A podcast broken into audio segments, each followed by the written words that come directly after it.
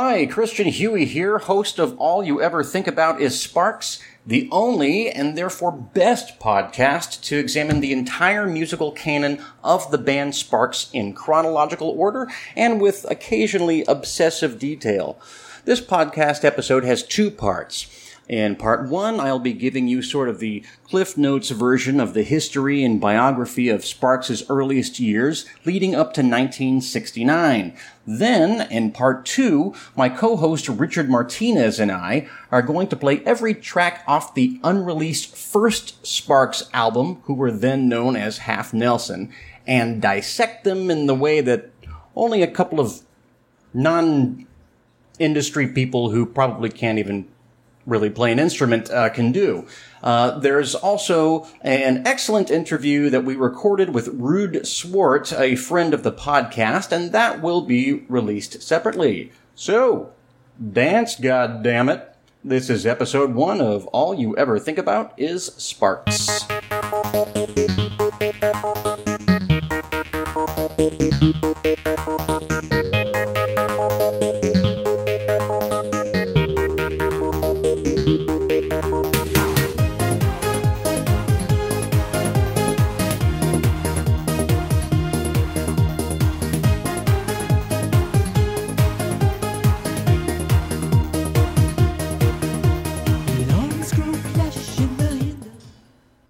Podcast is about Sparks, the band. Uh, now, if you're listening to this, you've probably heard of them.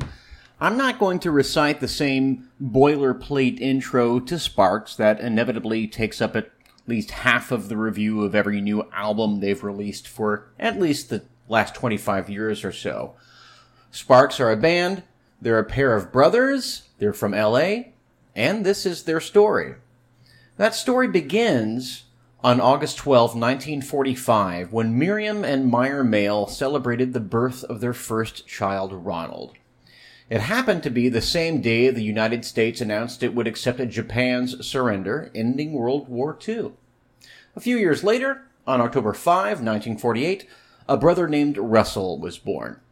It was an auspicious time to be born in America, and the Maels enjoyed the fruits of a seemingly boundless American economy where the future was guaranteed to be bright. Now, there's no doubt that Ron and Russell had a fairly privileged upbringing. Their parents weren't what we would call one percenters in today's parlance, but Miriam and Meyer Mael were able to provide a comfortable home life for their sons. The boys grew up in post war California, and their family definitely did benefit from the two cars in every garage, middle class existence that seems like the stuff of legends today. Now, their parents were unusually open minded and artistically inclined. Yeah, I suppose you might even call them intellectuals. Meyer was a graphic designer and a painter for the Hollywood Citizen, a local liberal rag during a time when McCarthyism was taking hold in America and when Los Angeles was not the ultra liberal bastion it is today in the early 21st century. Now, Meyer really cared about providing a cultural education for the boys, and that included the pop music of the time, the new rock and roll youth culture. It was pretty unusual for a suburban dad to be bringing home Jerry Lee Lewis, Elvis Presley, Little Richard, stuff like that, uh, home to play for your kids. It was still considered pretty subversive stuff. Miriam, the boy's mother, was a teacher and a librarian and was a big fan of the boys' artistic endeavors right from the get go. Now, depending on which early interviews with Ron and Russell were legit and which were some of many countless attempts uh, by them to troll the media. Uh, Miriam may have been the typical Hollywood mom, those were Russell's words, who pushed them into child acting or modeling for, say, the Sears catalog. Where Miriam's influence really starts to show as it relates to Ron and Russell's later famous or infamous, if you like, sense of humor uh, we start to see after Meyer sadly passes away in 1957 at the young age of 40. Now, here's a quote from Ron in an interview with Mojo magazine. It was a heart condition. I was 11 when he died. It was very sudden and unexpected. There was no build-up. He was so young and It just wasn't like what happened in movies or books. I learned a really big lesson that things can happen totally out of the blue and there isn't a rational order to things. It's not hard to see the sour, not quite acceptance of life's dark absurdities and literally hundreds of Sparks songs that Ron would go on to write. And there's no question that the death of their father Meyer would forever change the way that Ron and Russell approached and viewed the world, and at the same time drew the brothers uh, closer together. Four years after the passing of Meyer in 1961, Miriam was remarried to a colorful guy named Oscar Rogie Rogenson, who owned a novelty shop in Pacific Palisades called the Gilded Prune. His stock of knickknacks and doodads and bric-a-brac soon spilled over into the Mael slash Rogenson house. Rubber lips and joke books and chattering teeth and Beatles bobbleheads, what other people might call trash culture detritus shaped Ron and Russell's sense of humor in a big way. By the time the boys were in college in the late 60s, the Gilded Prune also trafficked in soft drug paraphernalia, the kind you might see even in your local gas station these days. Things like bongs, weed grinders, pipes, R. Crumb posters. And I, in my opinion, you can't listen to a Sparks album and not imagine a sort of more highbrow Spencer's gift shop once you've got that image in your head. And there's the Mael Brothers' childhood summed up. A psychedelic joke shop stocked with high art, kitsch, familial love, rock and roll rebellion, death, and bongs.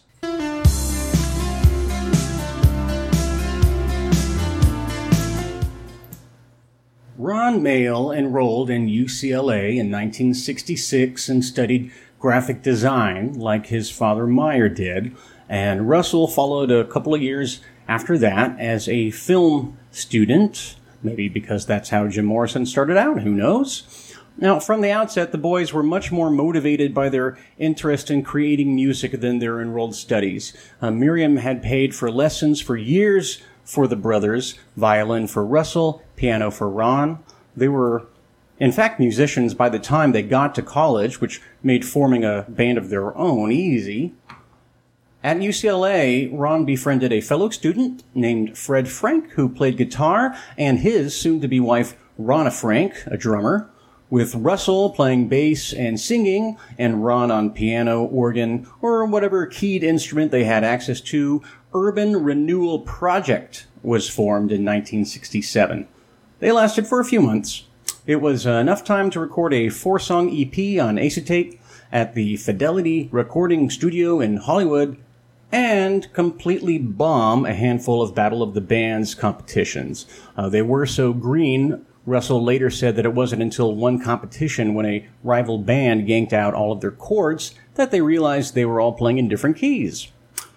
Although Ron and Russell preferred British psychedelia of the time, um, or the everything, including the kitchen sink weirdness of Frank Zappa and uh, Captain uh, Captain Beefheart. Urban Renewal Project sounded pretty similar to dozens of faceless bands that they competed against. Now, it is not easy to find copies of the Urban Renewal Project demos. I myself have requested the MP3 files from a few sources, but Sparks evidently doesn't care to have the recording circulated, except of course, for one song, Computer Girl, which I'm told by various sources is not at all representational of the other tracks, and that's not too hard to imagine. Uh, Computer Girl, when you listen to it, isn't really a song, in fact, but it, eh, more of a drone. Uh, it's Ron playing a four note arpeggio against Russell's two note bass slide and Ronna Frank intoning, This is a recording. Ad infinitum Here's a clip from Computer Girl and Russell's explanation of it in a BBC radio interview from decades later. Weren't completely knocked out. It was it was kind of a shock to us. This curious blend of one-fingered keyboards and gothic vocals is Computer Girl, one of Ron and Russell's earliest recordings. Even at this stage, their twisted, distinctive style was already evident. computer girl, my computer girl.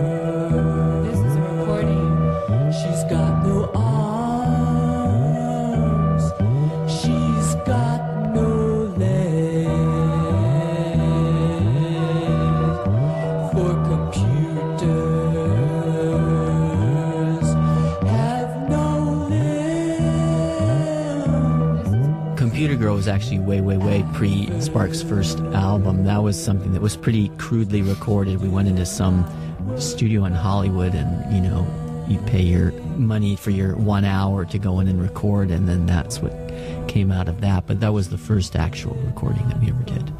The interesting thing too is we couldn't figure out that we were we were singing way back then about computers, and there weren't computers per se, so we can't figure out how we got the metaphor of a a computer girl into a lyric. There you go, ahead of the game again. Urban Renewal Project fell apart quickly thereafter, in no small part because Frank had been drafted into the Vietnam War. Now, Ron, who was in grad school at the time, was afraid that his number would soon come up. Luckily for him, and possibly for the future of Sparks, both Ron and Russell escaped the draft unscathed. Now, undeterred, Ron and Russell put out an ad for a new guitarist, and a guy by the name of Earl Mankey answered. Uh, of course, this is depending on who you ask. It may have been Mankey's ad that the Maels responded to. With the Mankey's formidable technical skills not only on the guitar but also in the studio, a new band called Half Nelson, after the one-armed wrestling hold, still haven't found out why, uh, Ron and Russell completely changed up their musical approach um, and their performance approach. After flunking out of numerous battles of the bands, uh, Half Nelson immersed themselves in the studio, armed with friend and photographer Larry DuPont's portable tape recorder and a spinal tap like short lived succession of drummers. Now, Ron and Russell's current thinking about making a successful band was that it was a waste of time and energy to play an endless succession of live shows to audiences who were mostly indifferent. Um, people and record companies, especially, wanted records. So they sought out to make their own, which was very unusual at the time, and mail them out to whomever would listen. Now, it was here in the studio, actually the Mael's living room at first, that the band found their groove, so to speak. Uh, Earl Mankey wasn't the Anglophile that Ron and Russell were, but he did like uh, the freak out sounds of Zappa and Beefheart, and he was very talented in using the same kinds of studio trickery um, that those acts uh, employed often. Uh, the band Half Nelson, and Ron and Russell in particular were also massive fans of Syd Barrett's Pink Floyd. Now, that band had recently released their debut, Piper at the Gates of Dawn, and it is an album uh, whose aesthetic casts a long, acid drenched shadow all over the sound of the resulting 1969 uh, Half Nelson record, unreleased record. Uh, a casual listener, however, can also uh, pick up echoes of the Kinks, uh, the Doors, Strawberry Alarm Clock, uh, again, uh, Captain Beefheart, Zappa and the Mothers, uh, and other uh, similarly outre um, musical acts of the time. Uh, and the band also indulges in some very un-rock and roll forms like sea shanties, uh, carnival music, now, largely thanks to Earl Mankey's prodigious skills in the studio, the songs in the unreleased 1969 Half Nelson record show a seemingly limitless appetite for experimenting with new sounds. Listening to the record, you can hear nearly every sound, every note being squished, stretched, reversed, quadruple tracked, and extruded into outer space, largely at Mankey's hands. Now, bottom line, Half Nelson was not Chicago. They weren't even Creedence. They were not of a piece with the latest mainstream rock of 1969. They didn't sound like anything that was familiar to um, listener, listeners of uh, of rock and roll in on the West Coast at that time. Uh, they also were not hippies, although they did vociferously oppose the Vietnam War. Uh, and uh, Ron and Russell, at least, um, never smoked weed, never drank, never dropped acid, a lot like Frank Zappa in that uh, aspect. In short, they didn't fulfill the bacchanalian idea of the hedonistic idea of the rock and roll lifestyle. Uh, caveat: Some band members would later describe Russell's um, facility with the ladies, uh, but that does seem to be the extent of their uh, indulgences. They were focused, very, very, very focused on the band and uh, recording and rehearsing. 12 songs were ultimately chosen by the Mael Brothers and Earl Mankey to record for their would be first album. Uh, what would take some time to shake out was who would play what on the record and also who would get to contribute songs. Now, according to uh, Ruud Swart's blog, uh, it's called Ruud's blog, which is maintained by a friend of the podcast, Ruud Swart. Uh, Ron plays piano and organ, Plus, I personally think I hear an early Moog on one of those tracks. Uh, Russell plays bass, where a bass may be audible, which is not all over the record, and sings lead on all but one song. Uh, that song is Big Rock Candy Mountain, which is virtually the only Sparks or Half Nelson song that would not only not have Russell's vocals in the lead, but also isn't written by a Mael brother at all. Uh, that song was almost entirely Earl Mankey's brainchild. Um, besides Ron and Russell and Earl, there's a smattering of short-lived players audible on the album. Uh, John Mendelsohn uh, plays most of the drums. Uh, that is where the other three aren't simply improvising a drumish sound by banging on makeshift percussive items like cardboard boxes and cookware, pots and pans, and stuff like that.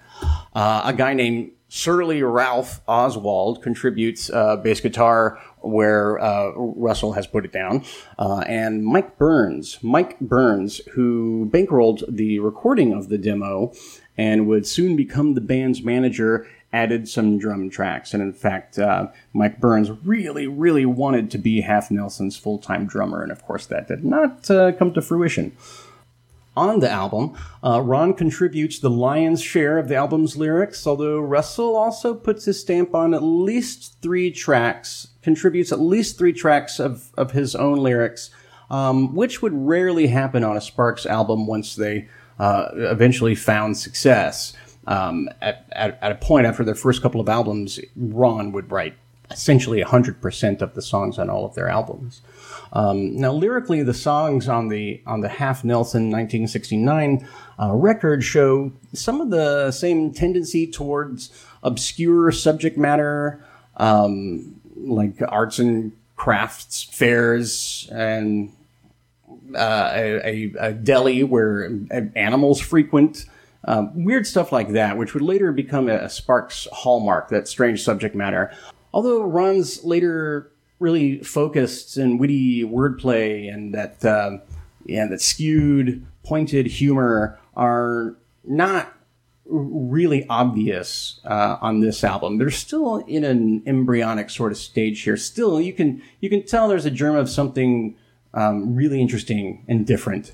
Now, uh, we'll be listening to the Half Nelson 69 album um, a little bit later in the episode. And for ease of reference, I'm just going to refer to the album henceforth as Half Nelson 69. Um, just a side note here. And many sources claimed for years that the title of the album was A Woofer in Tweeter's Clothing, which you probably know if you're a Sparks fan, was also the title of their 1972 album with uh, Bearsville. Uh, now, my sources say that this is not true. It was never called a woofer in Tweeter's clothing. Uh, the so-called demo album uh, also was recorded via reel-to-reel and pressed onto a hundred acetate discs, which of course could be played on a standard record player. They looked like a record. It was just made from a different material. Um, now, for years, cheaper material. For years, uh, Sparks lore had that the the album sleeve uh, depicted a surfboarder riding past the Eiffel Tower, some you know crazy psychedelic imagery like that, and that's just not the case. Uh, Ron designed the packaging for the album, which was a box printed to resemble a waiter's notepad for taking orders. Uh, inside the box was the record and a handful of photos of the band. Uh, the photos were developed and printed by Larry DuPont, the Mael brothers' friend from college, who also happened to be working on a student film for which Half Nelson was contributing a score. Not completed, by the way. Neither the film nor the score were completed, sadly. Now, uh, Half Nelson didn't play many live shows in a traditional sense with a big audience and normal venues. Instead, they would ask to play specifically for and in front of record executives, exactly none of who would agree to sign them on throughout the rest of 1969 and most of 1970 anyway. Um, now, by this time, Ron and Russell, ever mindful of the impact of an image on an audience, they are very image conscious. Um, remember, Ron is a graphic designer, and so is his dad. They developed a sort of embryonic version of what would later be their visual trademark as we know Sparks today. Um, Ron, who for a time uh, reportedly was sporting a 10 gallon hat um, over a, an, an, an afro, can only be described as such. She had big uh, afro like curly hair that he grew out long. Um, he did, of course, you know, cut it a few years after that once they finally uh, made it big in England. And, of course, uh, most notably, he grew a succinct toothbrush mustache in a deliberate homage to his silent film heroes of the vaudeville era, and not Adolf Hitler, thank you very much. Um, long frustrated by Ron's inability to get uh, Pete Townshend wild on his keyboard because the instrument doesn't really allow for that. And he loved Pete Townshend. He idolized Pete Townshend. So, and since he wasn't able to take that uh, performance approach, he instead opted for a completely controlled, even disinterested looking performance when playing live. He went the opposite direction and uh, went, instead of totally crazy, totally sane. Uh, meanwhile, Russell, who is the front man of the band, he ditched the bass halfway through the recording so that um, he could free himself up, especially when performing, free himself up as Ron's polar opposite, flailing and strutting about the stage as the band's focal point, just like a Mick Jagger or Roger Daltrey. But there's something a little self-aware about it. It's like there was a whiff of parody that sort of gave away the calculated nature of the the whole uh, half Nelson presentation. Uh, and Russell also was paying homage to an influence of his own. Um, uh, apparently, it was uh, Tadzio from the movie Death in Venice. At least that's what one of uh, my uh, books, my sources, tells me. Um, although Ron's cascading locks, curls made him look a lot more like uh, Louis XIV, if you ask me. Um, now, Russell's voice uh, hasn't quite matured the way it will in just a, a few years, but it was already already sounded unlike anything that you heard in pop music vocals at that time, and honestly has had very few imitators since, except uh, famously Freddie Mercury. Uh, for one thing, his words were weirdly accented, like he was born somewhere in the middle of the Atlantic, you know, not quite British, not quite American. But most remarkably, he would uh, sing in a, a reedy tenor uh, one moment, and then, like in the song Roger, uh, which you'll hear in a bit, and then the next minute he'll completely switch gears and, and he'll shatter glass with a faux operatic wail, uh, sometimes almost as high as a castrato. Uh, and it's that elasticity of Russell's voice that is going to play no small part in keeping Sparks uh, relevant uh, through the decades to come and uh, and changing with the um, with the the styles of uh, pop music at that time. Although it would seem like a grueling wait, uh, Half Nelson they stayed disciplined. They rehearsed constantly. They played often. Uh, ultimately, they would catch the admiring eye and ear of Todd Rundgren, then of the Philadelphia band Nazz. And after that happened, nothing would be the same. Thank you for listening to the podcast. We're going to switch gears now and take a deep dive into Half Nelson 69, where I will be joined by Richard Martinez.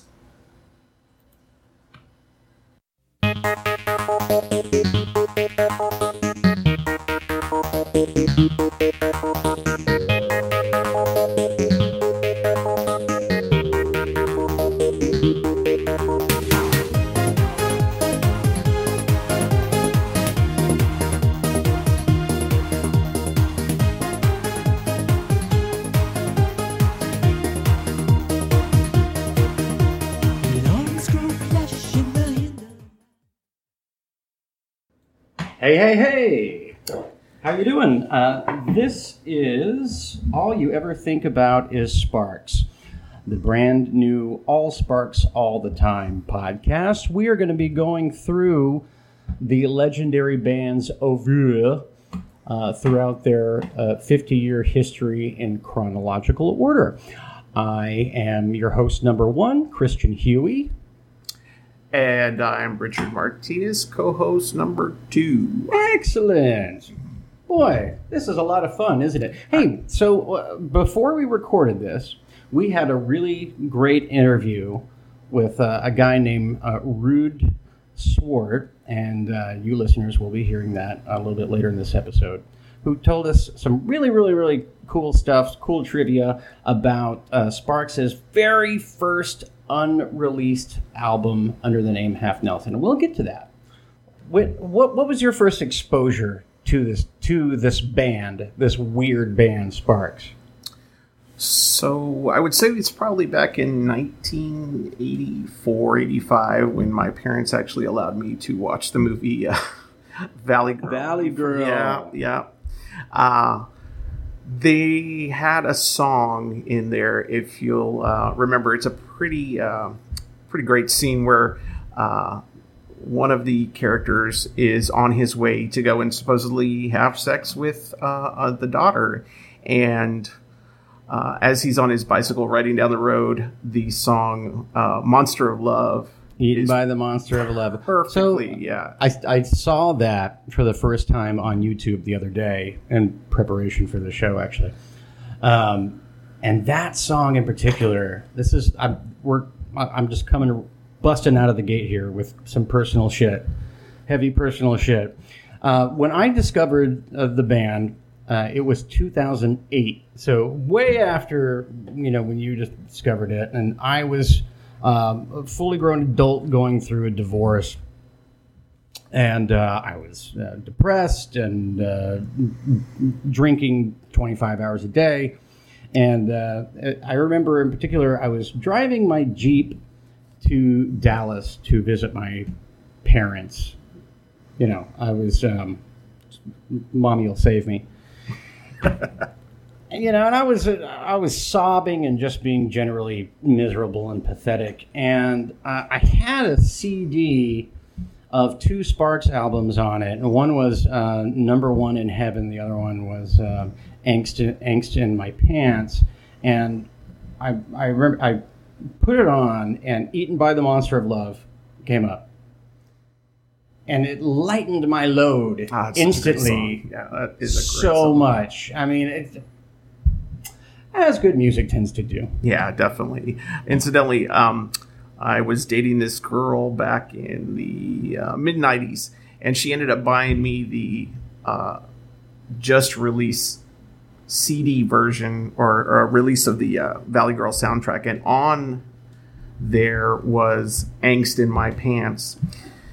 And I'll remember one night Yeah. I was hanging out with some friends. We all brought CDs over, as we often did, and, we sat drinking beer and you know partaking in other things that we probably weren't supposed to be doing. And um, Ah, youth. Ah, so great. so I remember that song coming on in the middle of it, and there was probably like five or six of us in there. We were all pretty uh, pretty inebriated, and Yeah. that song came on, and out of nowhere, the five of us just got up and started dancing in this small, you know, three bedroom apartment, and we started dancing. We cranked the music up. Uh, luckily, nobody called the cops on us or anything like that. But I just remember hearing that song and thinking, this is something that could be played on the radio today. Right. This this and clearly timeless. he's talking about his dick. I mean, that's really when you get, you know, I mean, that might as well old. be called, you know, my dick is uncomfortable. yeah, I could still hear that today, and, and I could definitely, uh, especially when Franz Ferdinand in the early aughts, they were so big that electro rock sort of sound was coming out. Right. I Disco punk or electro yeah, rock, It yeah. was. I mean, it's that that song to me is timeless. It is fantastic. The beat, the rhythm, the lyrics. I, I'd never get tired of it. I agree, and that is one of my favorite uh, albums, which uh, we will e- explore much later down the road. I, it's uh, some of the best new wave. So when I discovered Sparks the first time, and this is a very um, 21st century way of coming across a, a band, it was because I, you know, was looking up groups that I already knew and reading album reviews on allmusic.com or something like Yeah. that. And, you know, you may also like. Blah, blah, blah. And I kept seeing Sparks pop up, and so I, you know, just took the plunge and uh, and uh, You go down that rabbit Sparks. hole. I went down that rabbit Yeah. hole, and I was the, the the way it seemed to me. My initial impression was that it was as if someone had made a mockumentary about a band during this 40 some odd year period and all these different always uh, seemed to be of that particular time and it wasn't until a little bit later that i realized that they actually helped to influence Yeah, the yeah, styles that definitely. I would say they were always yeah. uh, ahead of the curve. I would say, you know, they were kind of there leading the uh, leading the reins and, and being at the forefront of what sound was um, permeating the radio and college audiences and so forth. I think that was just really great about them. Yeah, like like all great bands. I mean, they were really good at staying just ahead of the curve stylistically for uh, for a lot of their time. You know, it's like uh, it's like if aliens saw uh, uh, pop music and saw our you know rock bands and saw our expression of, of pop music and they're like okay we can do this and then they export something like sparks that's kind of what i imagine because they're also weird and alien and and off kilter I would agree with that. I would say that they um, they're really not looking for a commercial hit. Uh, they definitely want to uh, write about things that are very personal to them, but also it appeals so universally. That's the one thing that I've found. So we've got uh, two brothers in the band, uh, Ron and Russell Mael, M A E L, and uh, Russell is the uh, the hyperactive uh, frontman. Um, when they started out, he had this like Louis the Fourteenth kind of look with the long, you know, curly locks, and and Ron Mael. So there's an apocryphal story about John Lennon watching Top of the Pops in 1974. Comes on, and Sparks is is performing um, uh, uh, "This Town Ain't Big Enough." So Ron Mael, he's the brother who wrote. He writes pretty much all of the songs, and then Russell is is the singer. Right. He's he, he's the vocalist, and uh, his his go-to is is usually is this operatic falsetto that you hear pretty often, not always, but pretty often.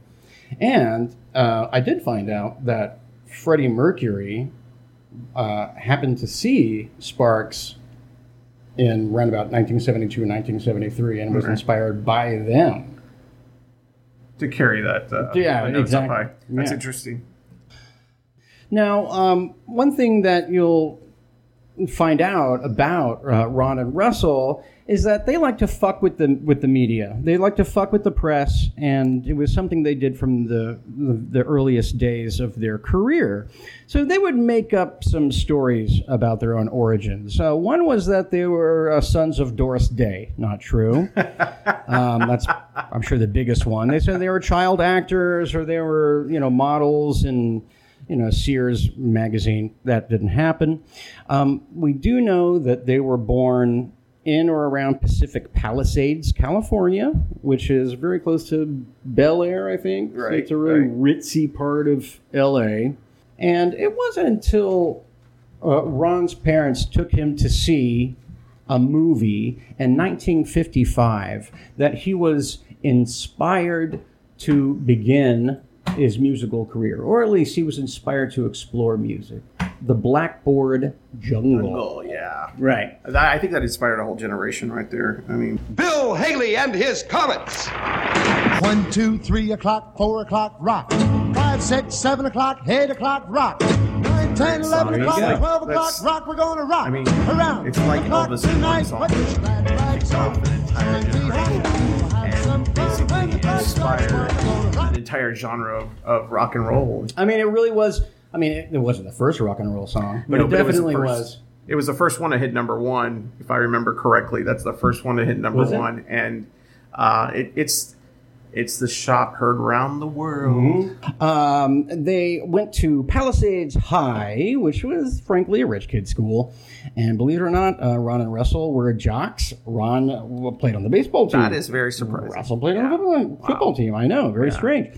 Uh, Mom took him to see the Beatles in 1964 in Las Vegas, and that was what uh, started their infatuation with the music of the British invasion and their Anglophilia.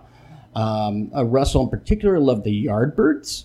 The, he talks about this very often in interviews. The first single he owned was happening 10 years time ago. And Ron really loved The Who, and he idolized Pete Townshend like so many other teenage boys did at that time. They finally started a band in 1966 that was called, I shouldn't you not, the Bel Air Blues Project. That's classic. Yeah.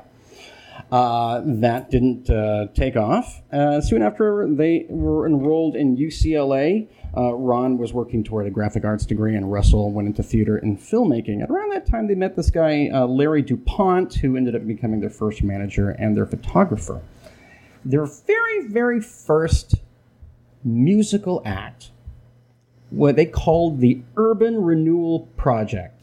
And there are, and you'll hear this a little bit later uh, in our interview with Ruud, there were uh, four tracks that they had recorded as part of Urban Renewal Project, but you can only find one.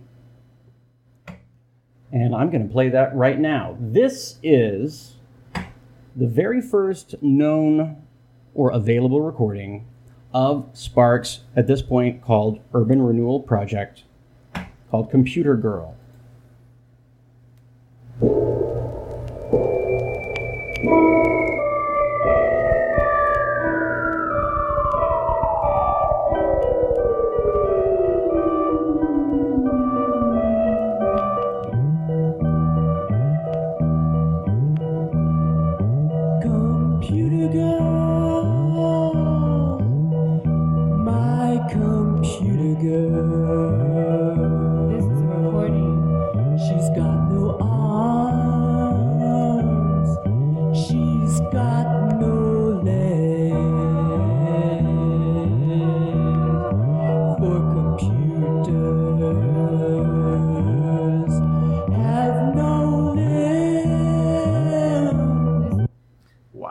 She's a computer Yeah. girl. She's a computer girl. She's got no arms. She's got Yeah. no legs. Suck For that. Radiohead. Exactly. Damn. They're up on it. Uh, that was 1967. Uh, they the other people in the band were uh, they were a married couple by the name of Franks. I think I, th- I want to say it was Fred Franks and Ronna Franks uh, who was playing drums, and that's also the voice that you hear who says this is a recording all throughout the thing. That didn't hit big that particular song. And Urban Renewal Project didn't last very long after that. So they got rid of that and they posted an ad for a guitarist. And this guy named Earl Mankey responded to it. He was a fellow UCLA student, he had a degree in sound engineering.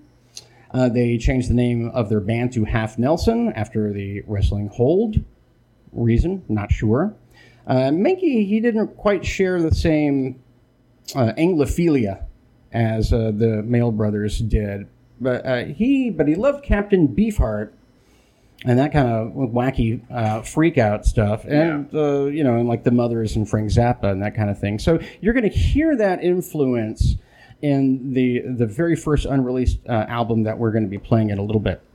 Anyway, so the Mael Brothers they got together with Mankey and um, they just recorded and recorded and recorded and recorded, and their idea was they were going to have a product and they're going to mail it out to different rep- record companies and record executives and just try to get signed that way because they had seen so many other acts at that time try to make it on the live circuit and just fall flat on their asses. And they you know decided that the way they were going to make it was by going straight to the record companies and getting signed.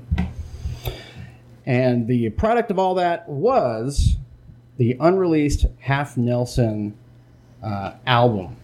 Now, I have read uh, in a couple of different places that the title was uh, a "Woofer in a Tweeter's in Tweeter's clothing," Right. Which was actually the name, ended up being the name of their second actually released album. At any rate, so the had Ron playing keyboard and piano as he would do throughout their entire career. Uh, Russell is playing the bass, and most of the album, you're not even going to hear a real drummer. Uh, in fact, in a few of these tracks, they were literally banging on cardboard boxes and tin cans and shit. But you can already hear the seeds of, you know, kind of the weird pop smarts that Yeah, they just were where going to they were going soon. next. Yeah. Um, and uh, I should also mention, so at that time they were also really, really into uh, early Pink Floyd, Saucerful of Secrets, Syd Barrett, you know, really weird psychedelic shit, and you're definitely going to hear that here. So uh, I'm going to go ahead and uh, start us out. The uh, the first song on that album is called Chili Farm Farney. Um, but before I, yeah, exactly. But before I, uh, alliteration is always fun. Um, but before I do play it, I just want to read the lyrics because if if you're a fan of Sparks, you're a fan of uh, Ron Mael's lyrics, and they're usually literate and funny and all Yeah, that shit so tongue in cheek. tongue in cheek. This Love is it. just weird. It doesn't. It's like I I don't fucking get it. So. Uh, Chili Farm Farney is the town where all the people go. Chili Farm Farney stopped the nation on the run with a spoon. You will see the dancing tunes. You will see your scholar mates. You will see the dollar rates. If they're not at nude, if they're not yet nude, if your dreams are proved to be wrong, to be wrong, Chili Farm Farney, is it really where we think it is? Chili Farm Farney, what's your secret? Can you let us in? Is that That is hitting you actually at all? that's what happens when you make chili using weed. I mean, you throw it in there. Ah. This is what happens. I mean, naturally, that's dancing that's tunes, scholar mates? I Okay. love it. Really weird stuff. Um, If anyone out there has any clue what it all means, by all means, let me know. Uh, and here it comes. This is the uh, first song on the album Chili Farm Farney.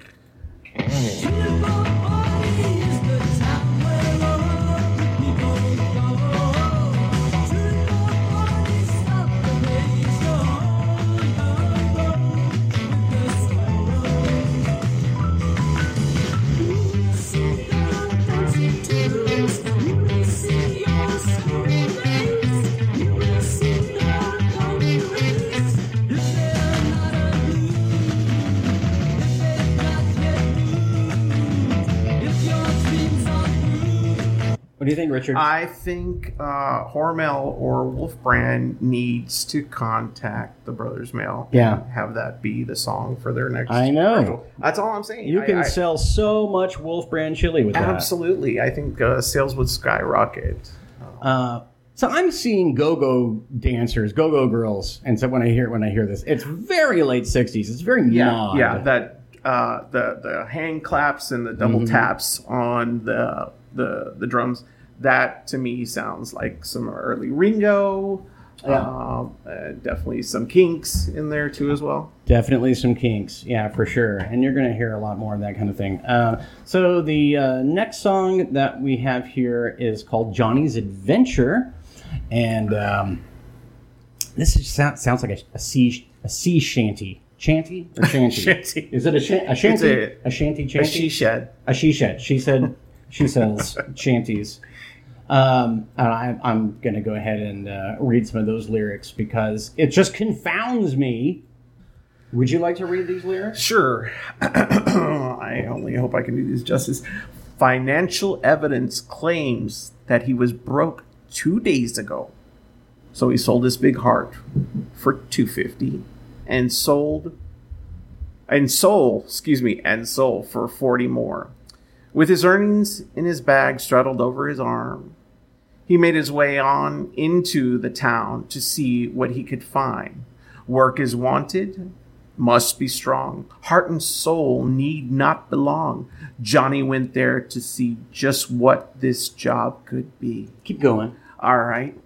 Before the day was through, he was all settled at his job. He was scrubbing the floor and cooking the food for creatures he could not believe.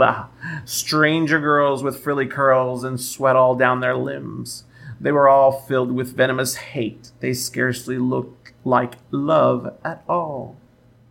What is this? He asked himself. Where does he turn? He quizzed himself.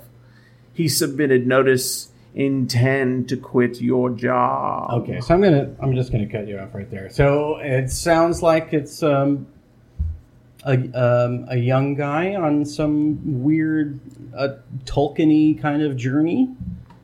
Really? I, I don't, I don't know. What, what I what are you, got. what are you getting? I thought it was like some uh, some guy who's like mid management, really trying to eke up and uh, trying to be able to get to the top of the rung, but not quite sure. oh, the corporate ladder. yeah, the corporate letter. That's what I got. No, you're right. And he's like, you know, he's wrong. about two three days away from walking into the office. He sold his big heart for two fifty and sold See? for forty more. he's having to compromise himself. Yes. And so now he, he can't look at himself in the mirror. He's disgusted with who he sees, and he's about to go postal. I, I just skipped ahead at the end to see if you did go postal.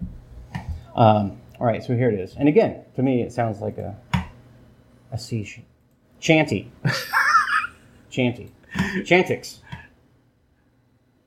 So that was Johnny's.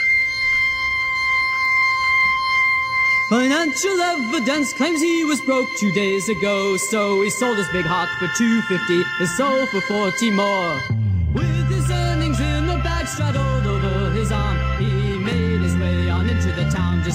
He could find. Workers wanted must be strong, heart and soul need not be long. Johnny went there to see just what this job could be. Before the day was through, he was all settled at his job. He was scrubbing the floor and cooking the food for creatures he could not believe. Stranger girls with frilly curls and sweat all down their limbs. They were all filled with venom of hate. It scarcely looked like love at all. What is this? He asked himself. And that was Johnny's adventure. Yeah, that's like a psychedelic pub sing along. Yeah, you're right. It does. Yeah, it de- definitely does. Like someone had slipped some uh, LSD in your garage.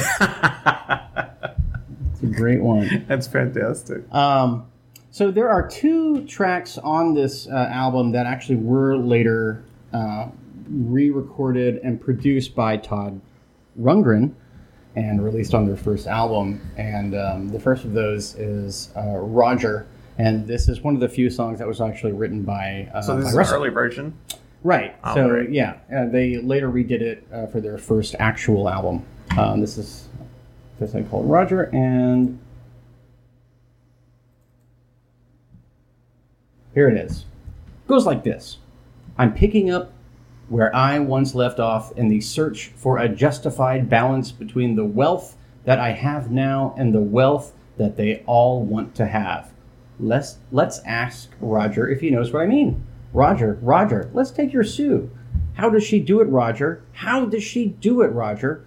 Roger, Roger, has Sue got the balance right for you, Roger? I ask you, Roger, has she got the balance right for you? Has she got it? Has she got it? Roger, Roger, Roger, Roger.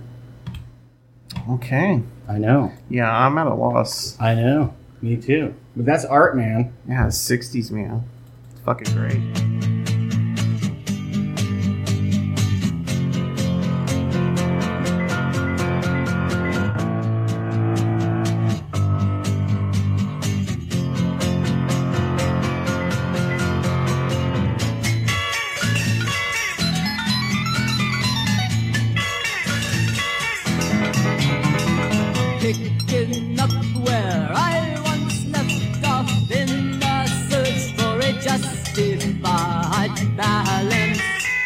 Between the wealth that I have now and the wealth that they all want to have.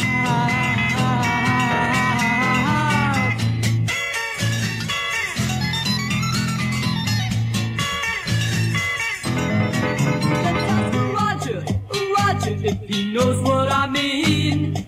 Roger, Roger. Let's take your suit.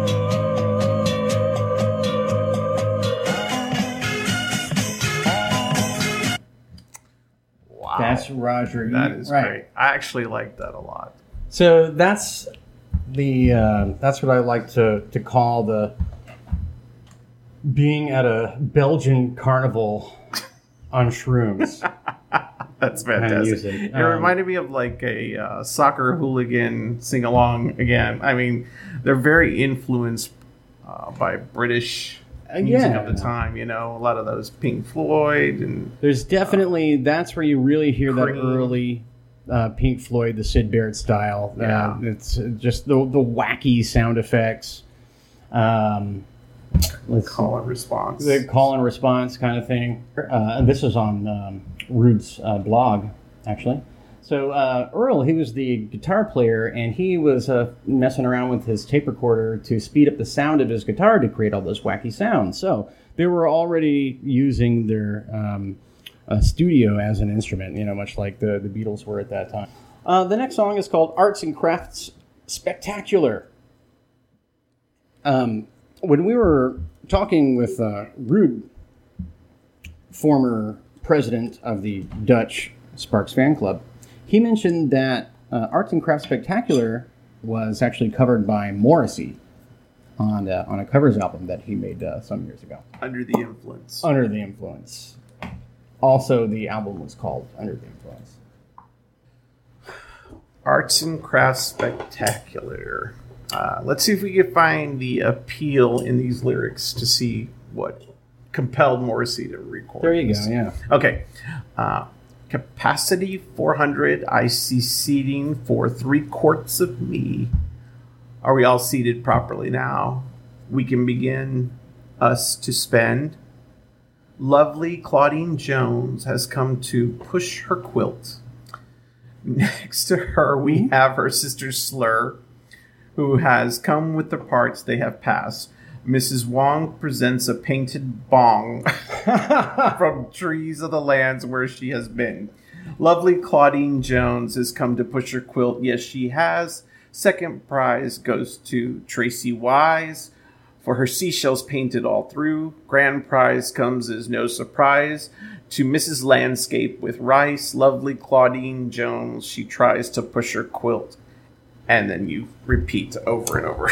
So is this um, some kind of flea market type of thing, or, a, or That's like a neighborhood auction? Or? I think it is a cutthroat flea market Yeah. where uh, these women are very protective over their sales and their spots in the flea market, the most prime location in there. And I think uh, Claudine Jones will cut you if you try you. to take her. Yeah, try to take her. And I can with a see, quilter. Yeah, I can see why Morrissey would want to cover this. I mean, that's that's great. Um, it- His famous very- love for quilting. yeah, he was actually uh, a knitter uh, back in the 80s. Let, let's be honest. Like, well, I think we can all picture Morrissey knitting on the tour bus. Absolutely. Just like hate fucking. Just yeah, hate just the, knitting. the knitting. He's like, knit one, Purl two. two, knit one, Fuck yeah. Here it is, Arts and Crafts Spectacular.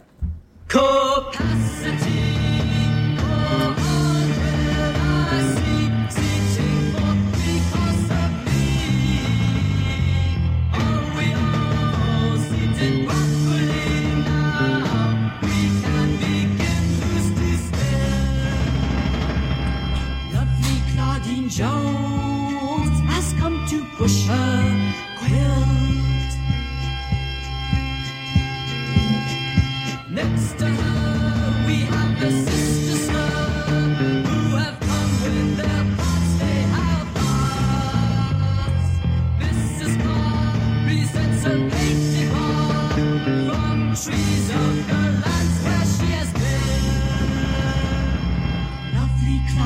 Jones has come to push her quilt. There she is.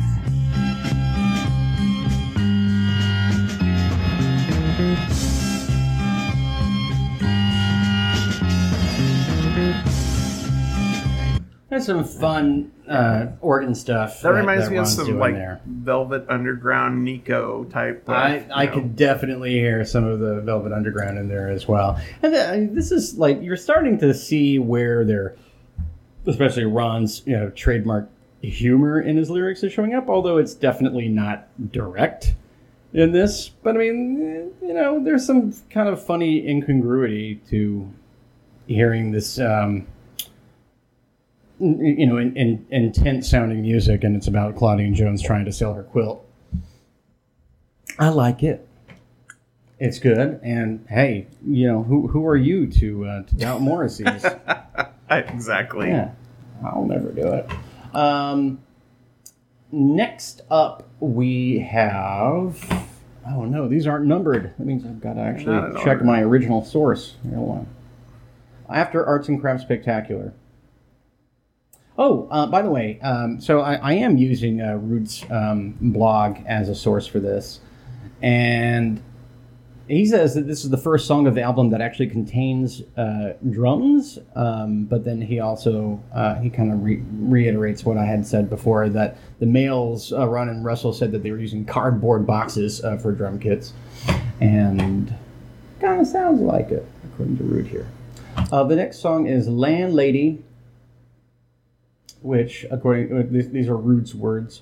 Land, landlady starts off with a vocal cacophony in which probably even Ron Mael joined in. The whole song is very atmospheric and mystical, and it somehow reminds me of something that could have been played at the house of the Addams family. Sinister and fascinating at the same time, with beautiful guitar riffs from Earl and a heavy bass line. And there's always Ron's organ, very, very noticeable, beautiful song. Um, you know, one thing that I have noticed about this that you're going to see through all of Sparks' career is there is this um, there's melodrama in in a lot of a lot of their songs. There's a lot of Sturm and Yeah. Drang, you know. Yeah. I mean, there's the really quiet parts and there's the loud, intense parts and all that sort of stuff. Um, and you definitely hear it in the last song, and you're going to hear it here in in Landlady.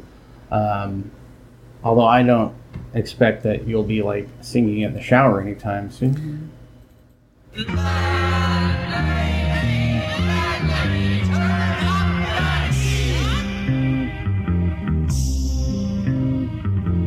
of the tenants have said that they seen you last May. But how can that be when you never have left 308?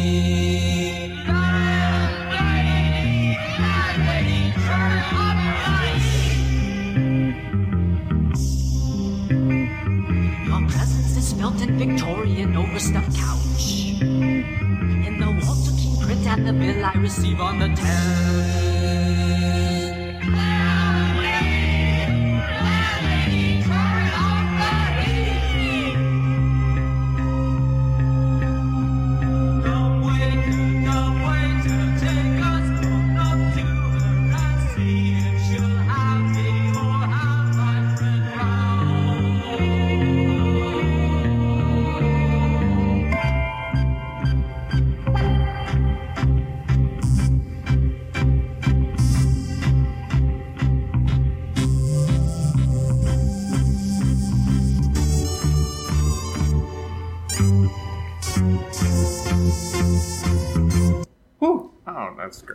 I, like I that. can't handle I like anymore. that a lot. No, Um, no, no, no. I that- love it. No, no, I love it too. I just there, so that um, I'm pretty sure that was an early Moog that you heard Sound at like the it, end yeah. there. Yeah, I Yeah. think Ron had pr- had gotten his hands on an, on an early Moog.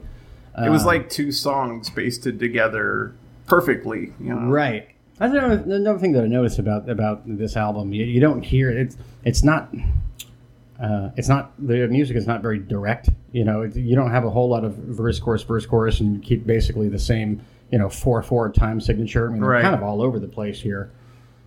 Uh, and, and Ruud had also um, made mention in the blog here that all you know Earl Mankey, he's the guy playing the guitar. You never hear him play uh, the rhythm guitar the way you often hear it played in music. Right, it's just right. keeping the beat. No, instead it like comes out in little fragments and stuff like that. He is really fills. He does quite a bit of feels.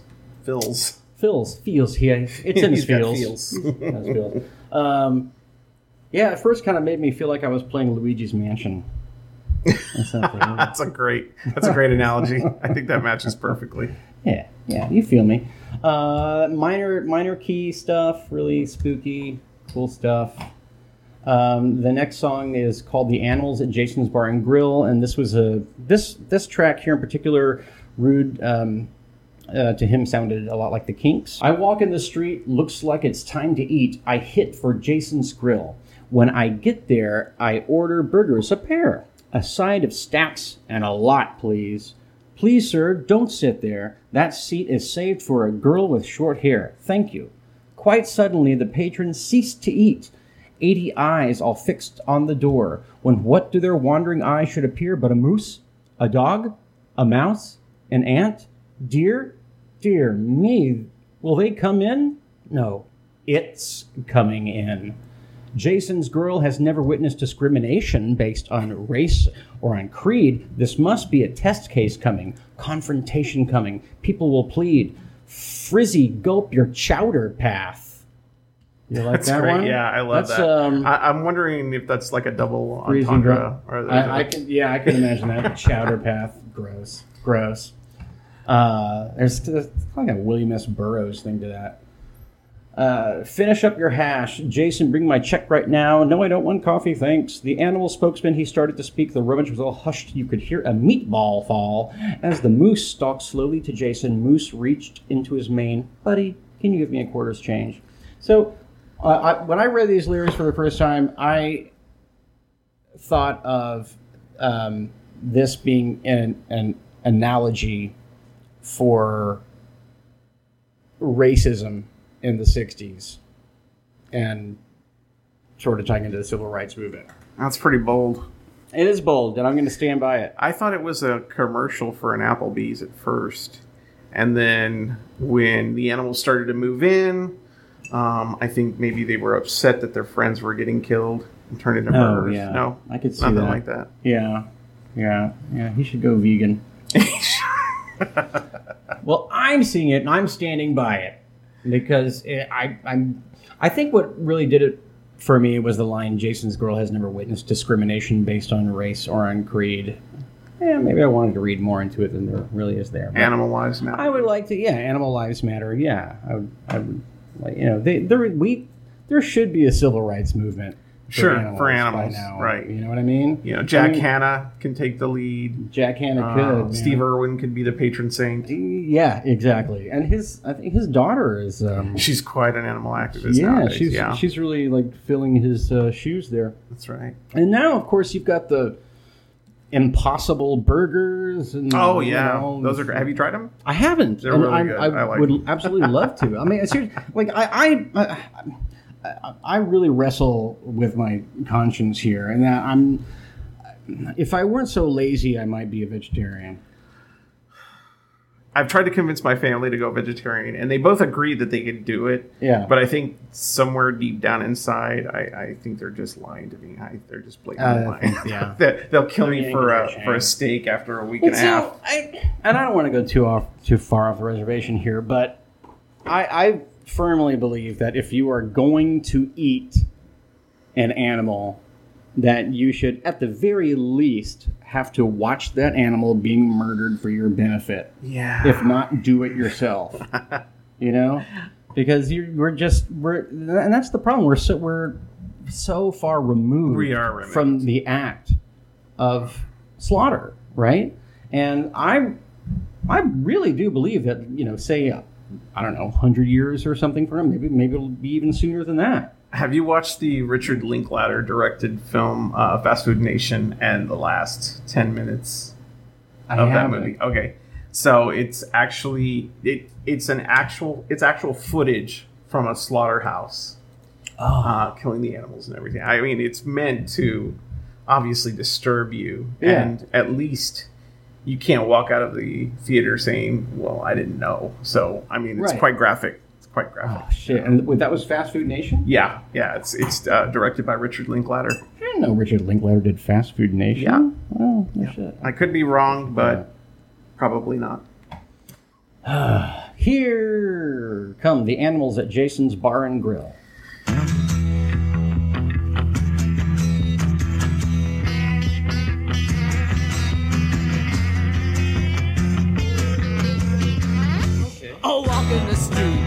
It's time to eat. I hit for Jason's Grill.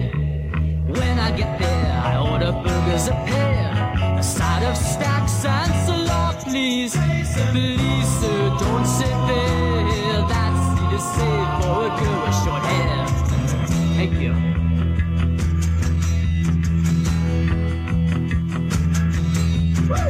Suddenly, the patron ceased to eat. Eighty eyes all fixed on the doors. When what to their wondering, I should appear. But a moose, a dog, a mouse, and a deer. Dear me, will they come in? I, Strawberry alarm clock, maybe? Yeah, strawberry alarm clock. But I, but more importantly, I picture a 1990s commercial Mhm. of like a group of five people in a row, arms around each other, kind of like uh, like the Friends opening theme, where like they're walking. Yeah, they're going to TGI Fridays, you know, and we're all going to go have a burger. so that's what. I don't know. But keep the fucking animals. I would really love to hear Sparks come back and do one night of just this album. I mean, obviously there would be reinterpretations, possibly. I mean, you know, I would too. So, in 2008, I think it was, um, they performed. They had a residency for 21, uh, 21 days, 21 evenings in uh, Shepherd's Isle. Anyway, some I'm sorry, somewhere in the UK. They had played uh, 21 nights, and they and they played each one of their albums in chronological order. I don't know how the hell that like any human being can you know store that much information his in your head. voice had to have been shot by No like shit. night 10. I, I don't understand, especially with his range. Yeah. Anyway, they didn't do this, which is a shame. So I think they they owe us that. Um, so the next song that we have here was one that was actually, I believe, written by the guitarist Earle Mankey, and uh, uh, which is odd. And I do believe you hear him singing through a majority of it. Big Rock Candy Mountain. Yeah, not to be confused with the old uh, folk song. Big Rock Candy Mountain. Yeah. By uh, John Denver. I think he covered a version of No, it. it's got to be Woody Guthrie. Something like that. it's pretty gotta be older similar. Yeah, it was on the uh, the uh, "Oh Brother Where Art Thou" soundtrack. I remember hearing that. Are you serious? yeah. Oh, really? Okay. Yeah. Oh, it's a, Try- it's a, really? It's an Hold old oh. folk song. Okay. There it is. Right There it is. This is the Big Rock Candy Mountain. It is from Oh Brother Where Art Thou? Ah. I hear Burl. Burl Harry Ives? McClintock, yeah. Oh, Harry McClintock. Okay. Yeah. Yeah. Right, oh, here Burl it is. Ives, I guess, did a version back in '45. Yeah.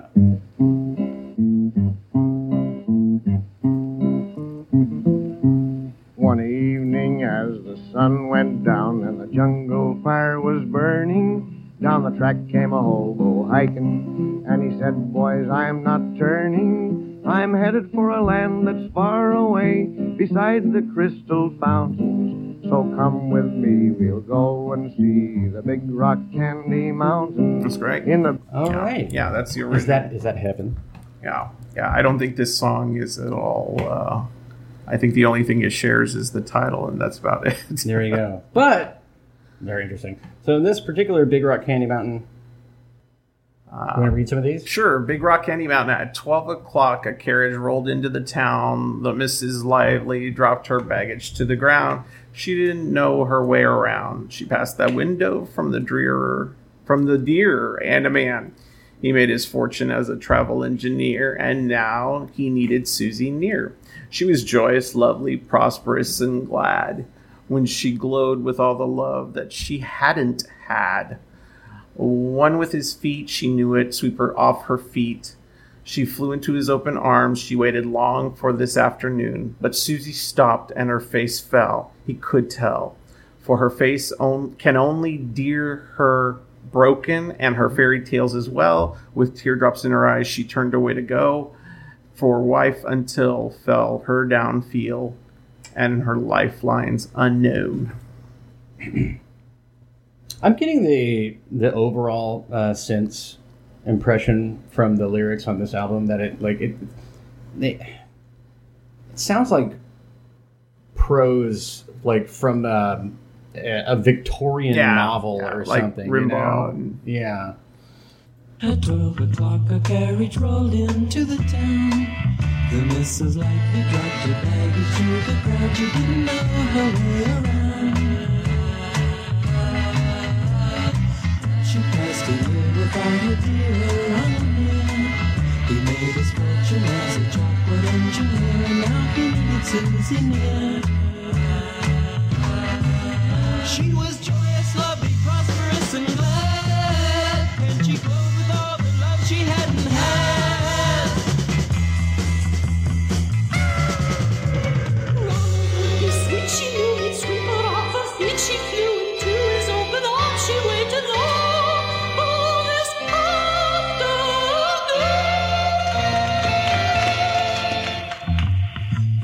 But Susie stopped and her face fell, he could tell. For her fair skin Ronald dear had broken and had fatty bones as well. Uh, Russell, you can shatter glass. Ooh, that's That really nice. That time change in the middle and then the really flexing his vocal muscle right there in the middle of it. I love that. Have to deal with it. Uh, the next song is called Millie. Oh, Millie. Oh, Millie. Oh, Millie. Where are you, girl? Curious to see what Ruud has to say about that one. Catchy, up tempo tune, but tends to get slightly boring after having heard it a number of times. All I need to hear.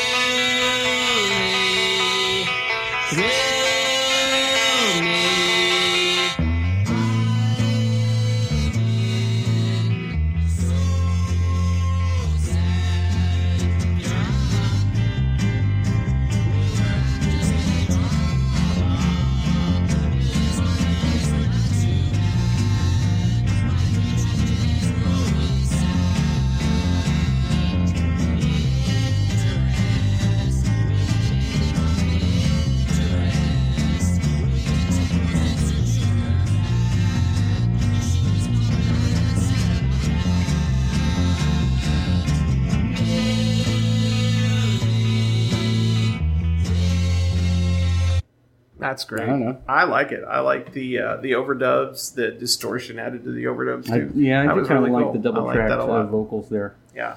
Uh, next, we've got a song which uh, the only other song that ended up being saved by Todd uh, Run.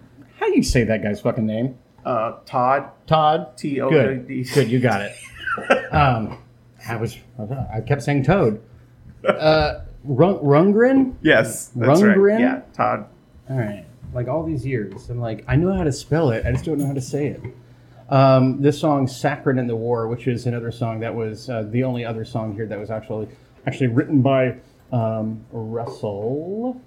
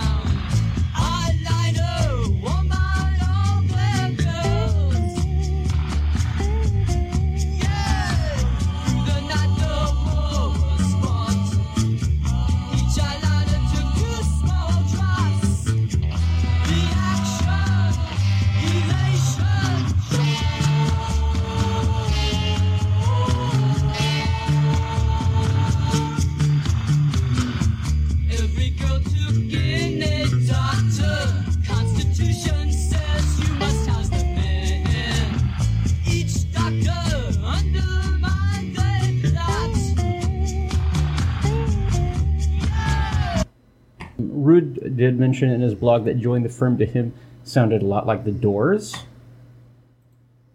Let's give that a listen.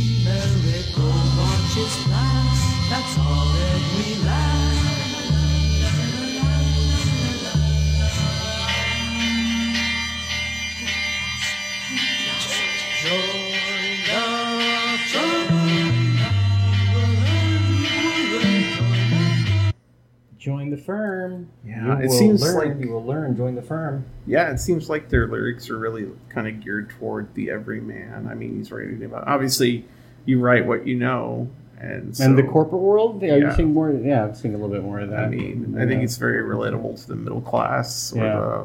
the, the lower upper middle class. Yeah, I think in, in their case. Uh, hello, won't you join our big show? May we show you around? I don't know. Do you hear the doors in that? Not No, really. Not really. I don't think there's Yeah, very much really. in that. All right. Uh, we. This is Jane Church.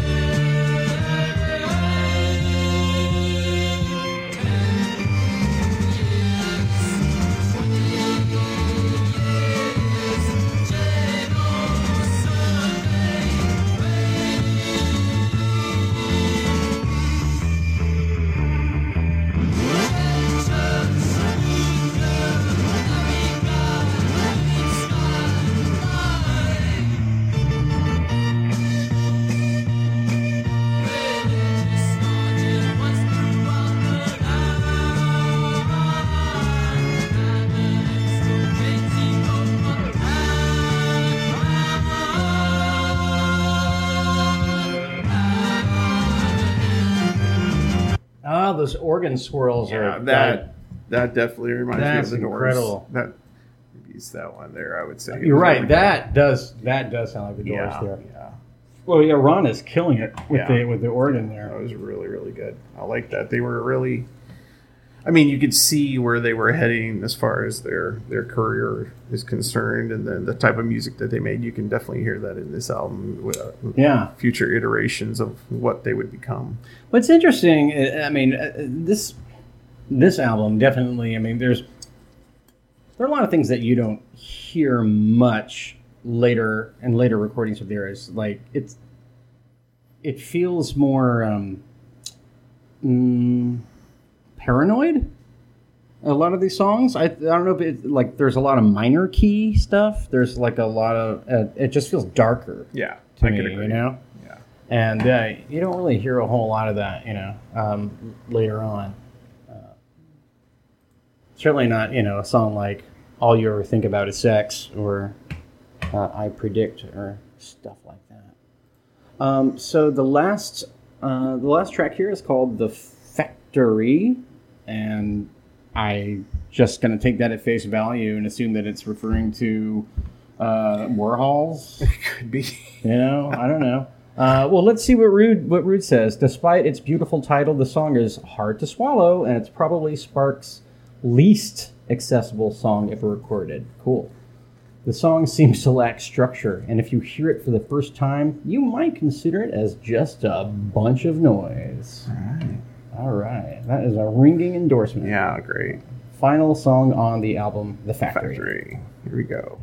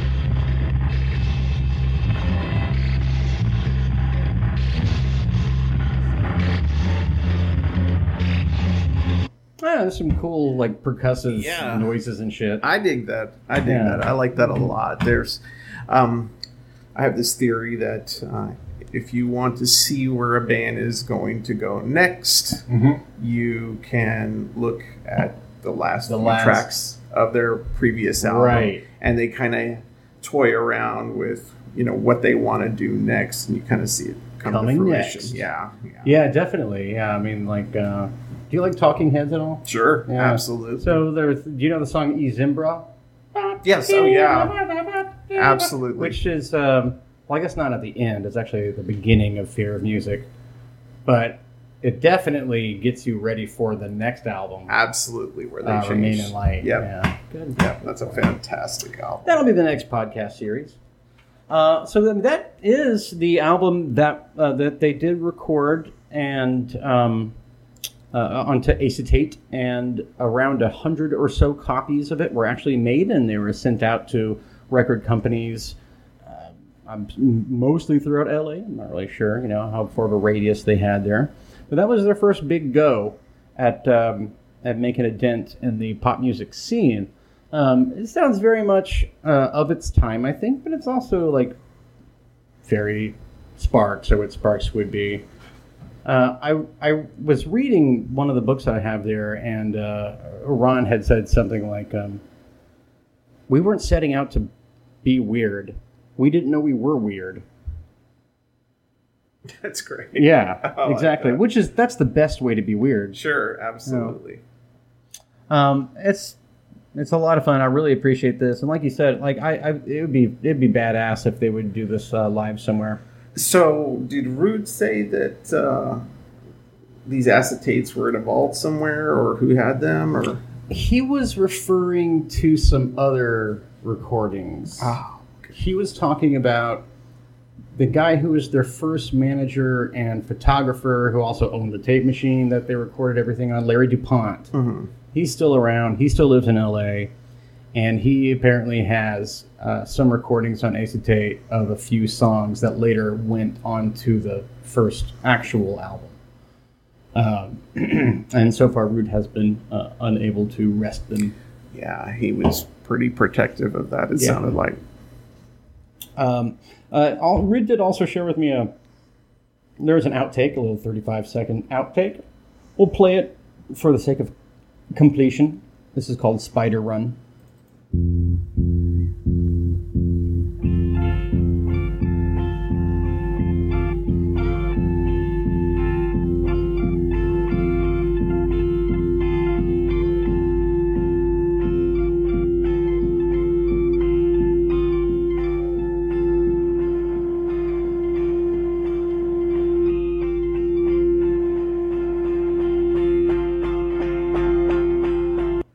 It's like a hearing test. Yeah, basically that uh, that feedback all throughout throughout the song there. So there it is. That's that's that was the unreleased 1969 Halfnelson album um, that hasn't still hasn't been released and didn't see the light of day until I guess somewhat fairly recently. If you listen to our interview with Ruud, who didn't get a hold of it until 1997. Um, you know, as as someone who's heard some amount of Sparks before, I mean, what is, what's your impression of that? Well, it's like you said, you know, they, they definitely sound from that particular era. I think it's really quite interesting to see, you know, following their career and where they went to. Uh, you can hear some uh, some hints at where they were going to go, especially in the first half of their career. Yeah. And then right through the middle, they took just like a left turn into Amazingville. You know, I Yeah. loved it. You know, but I think I actually thought the album was pretty good. I, I liked Yeah. it. I was surprised. Um, Yeah, it, it's it, it sounds it sounds complete. You know, it, it doesn't sound like demo recording. Yeah, you know? thematic. It's got a good theme It running does. through it. Yeah, I mean, aesthetically and you know, lyrically, I suppose. Um, yeah, it was really cool, and um, I'm glad that uh, Ruud uh, shared that with me. yeah, thank you very much. Um, so the uh, next episode, um, we're going to take a look at the first um, released album, the first official album that was called Halfnelson at the time, later renamed to Sparks, uh, produced by Todd uh, Rung- Rundgren. uh, that'll be a lot of fun. Uh, it features uh, their first uh, somewhat hit, uh, Wonder Girl, which was a hit Right. in Montgomery, Alabama. Alabama. There you go. Yeah. Because if you want to hit that's where you want it to hit right there. Yeah, you want to hit right at Montgomery. Um, I, I do want to say uh, big thanks to Ruud, of course, and uh, Monty Malin, uh, who helped um, point me in the direction of Ruud. Uh, I want to thank uh, Jordan Cooper of the uh, podcast Don't Let's Start, that They Might Be Giants podcast, for all the great tips. I want to thank the Indiscreet Facebook group, the Sparks group on Facebook, the official site, allmail.com. Oh, sorry, allsparks.com. And uh, two books that I've been uh, uh, leaning on heavily for material. The uh, let's see, number one songs in heaven by Dave Thompson. Talent is an asset by Daryl Easlea. You can reach me, Christian Huey, on Twitter if you so desire at at at Christian Huey, and uh, feel free to visit our Facebook page. This uh, is all you ever think about is Sparks and Richard. Uh, thank you so very much for allowing me to come on here. It was a lot of fun. I appreciate it, and it was quite eye opening here. Um, uh, it's really eye opening to be, you know, go from a casual fan to an all out big fan here, and I, I, I think this is going to be quite an interesting journey to see. There's no escape now. Yeah, You absolutely. can't get out. You've been sucked in. Alrighty. Thank you guys so much for listening, and we will be back again We'll see. sometime. Sometime in the future. Um,